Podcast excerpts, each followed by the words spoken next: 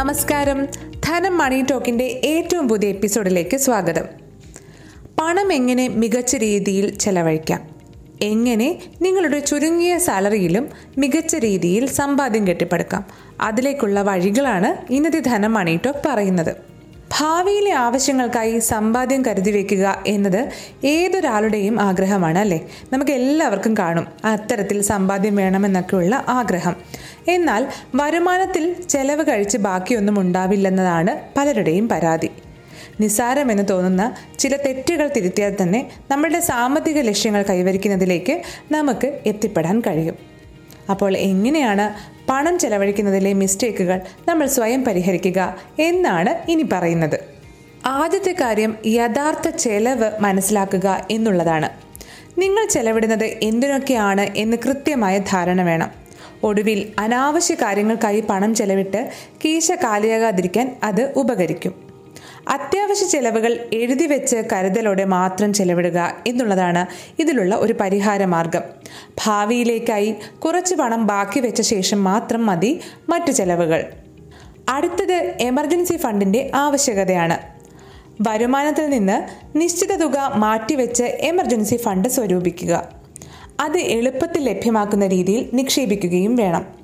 അതല്ലെങ്കിൽ അടിയന്തര ആവശ്യങ്ങൾക്കായി നിങ്ങൾ ഒരു ലക്ഷ്യത്തിനായി കരുതി വെച്ച മറ്റ് നിക്ഷേപങ്ങൾ പൊളിക്കേണ്ടി വരും. അതിനാൽ എമർജൻസി ഫണ്ട് എല്ലാ വരുമാനക്കാർക്കും അത്യാവശ്യമായ കാര്യമാണ്.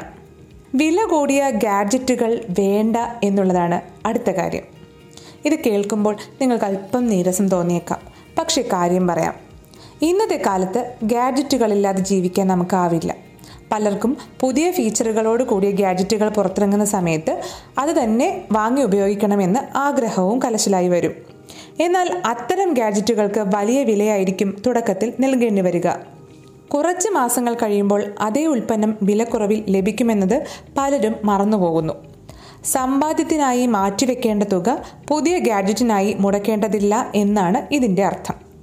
അല്പം വില പേശലാകാം എന്നതാണ് അടുത്ത കാര്യം. ഈ വില പേശുന്ന സ്വഭാവം നമുക്ക് എല്ലാവർക്കും ഉണ്ടല്ലേ? മലയാളികൾ ബാർഗെയിനിങ്ങിന് മിടുക്കരാണെന്നാണ് പൊതുവെയുള്ള സംസാരവും. എന്നാൽ ഈ വില പേശൽ നിങ്ങൾക്ക് എങ്ങനെ പല സമയത്തും ഉപകരിക്കും സാമ്പത്തികമായി ഉപകരിക്കും എന്നത് പറയാം. പരമാവധി വിൽപ്പന വില അഥവാ എം ആർ പിയിൽ നിന്ന് കുറച്ച് കിട്ടാനായി വില പേശുന്നതിൽ തെറ്റില്ല. വിലക്കുറവിലുള്ള പ്രത്യേക വിൽപ്പനകളും ഓൺലൈൻ ഓഫറുകളും സ്ക്രാച്ച് കാർഡുകളും മറ്റും നിങ്ങൾ ഉപയോഗപ്പെടുത്തണം. ക്യാഷ് ബാക്കുകളും വലിയ ഡിസ്കൗണ്ടുകളും ഓൺലൈനിൽ ലഭ്യമാണെന്നിരിക്കെ നിങ്ങൾ എല്ലാ സ്റ്റോറിലും കയറി ഇറങ്ങി സമയം മെനക്കെടുത്തേണ്ട കാര്യവുമില്ല വലിയ വില കൊടുത്ത് വാങ്ങേണ്ട കാര്യവുമില്ല. പല സാമഗ്രികളും നിങ്ങൾക്ക് വില വ്യത്യാസപ്പെടുത്തി നോക്കി ഓൺലൈനിൽ നിന്നും മികച്ച ഓഫറുകളിൽ വാങ്ങാവുന്നതാണ്. അടുത്തത് നമ്മൾ പോലും അറിയാതെ നമ്മൾ ചെലവിടുന്ന ചില അനാവശ്യ കാര്യങ്ങളാണ്. നമ്മൾ നിസാരമെന്ന് തോന്നുന്ന ചില കാര്യങ്ങളുണ്ടല്ലോ. അതായത് ഒ ടി ടി സബ്സ്ക്രിപ്ഷൻ ഒരു സിനിമ കാണാൻ വേണ്ടി മാത്രം പ്രത്യേക തരത്തിലെടുക്കുക. അല്ലെങ്കിൽ അധിക ഫീച്ചറുകൾ ലഭിക്കുമെന്ന് കരുതി ഒരു സബ്സ്ക്രിപ്ഷൻ പ്ലാൻ ഉയർത്തുക. അത്തരത്തിലുള്ള ചെറിയ ചിലവുകളെല്ലാം നമുക്ക് നമ്മുടെ മാസത്തിലെ സാലറിയിൽ നിന്നും പോകുന്നത് അറിയില്ല. അപ്പോൾ എന്തൊക്കെയാണ് നിങ്ങൾ ശ്രദ്ധിക്കേണ്ടത്? സബ്സ്ക്രിപ്ഷൻ അധിക ഫീച്ചറുകൾ മറ്റ് സേവനങ്ങൾ.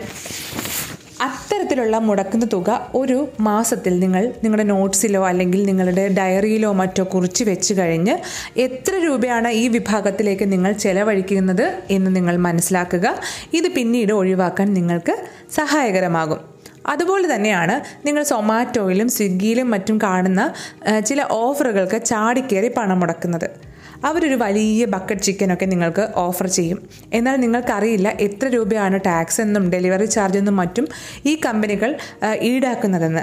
അപ്പോൾ അത്തരത്തിലുള്ള ചില പ്രത്യേക തരം ചെലവുകൾ നിങ്ങൾ കണ്ടുപിടിച്ച് ഒഴിവാക്കുന്നതിലൂടെ വലിയൊരു തുക തന്നെ നിങ്ങൾക്ക് മാസവരുമാനത്തിൽ ലാഭിക്കാൻ കഴിയും. ഇതോടെ ഇന്നത്തെ ധനം മണി ടോക്ക് പൂർണമാകുകയാണ്. ധനം മണി ടോക്ക് ധനം ഓൺലൈനിൽ മാത്രമല്ല Google podcast Apple podcast Spotify Gaana എന്നിവയിലെല്ലാം നിങ്ങൾക്ക് സൗജന്യമായി കേൾക്കാൻ കഴിയുന്നതാണ്. നിങ്ങൾ മണി ടോക്കിനെ കുറിച്ചുള്ള വിലപ്പെട്ട അഭിപ്രായങ്ങൾ ഞങ്ങളെ അറിയിക്കുമല്ലോ. ഷെയർ ചെയ്യാനും മറക്കരുത്. This is Rakhi Parvathy signing off നന്ദി.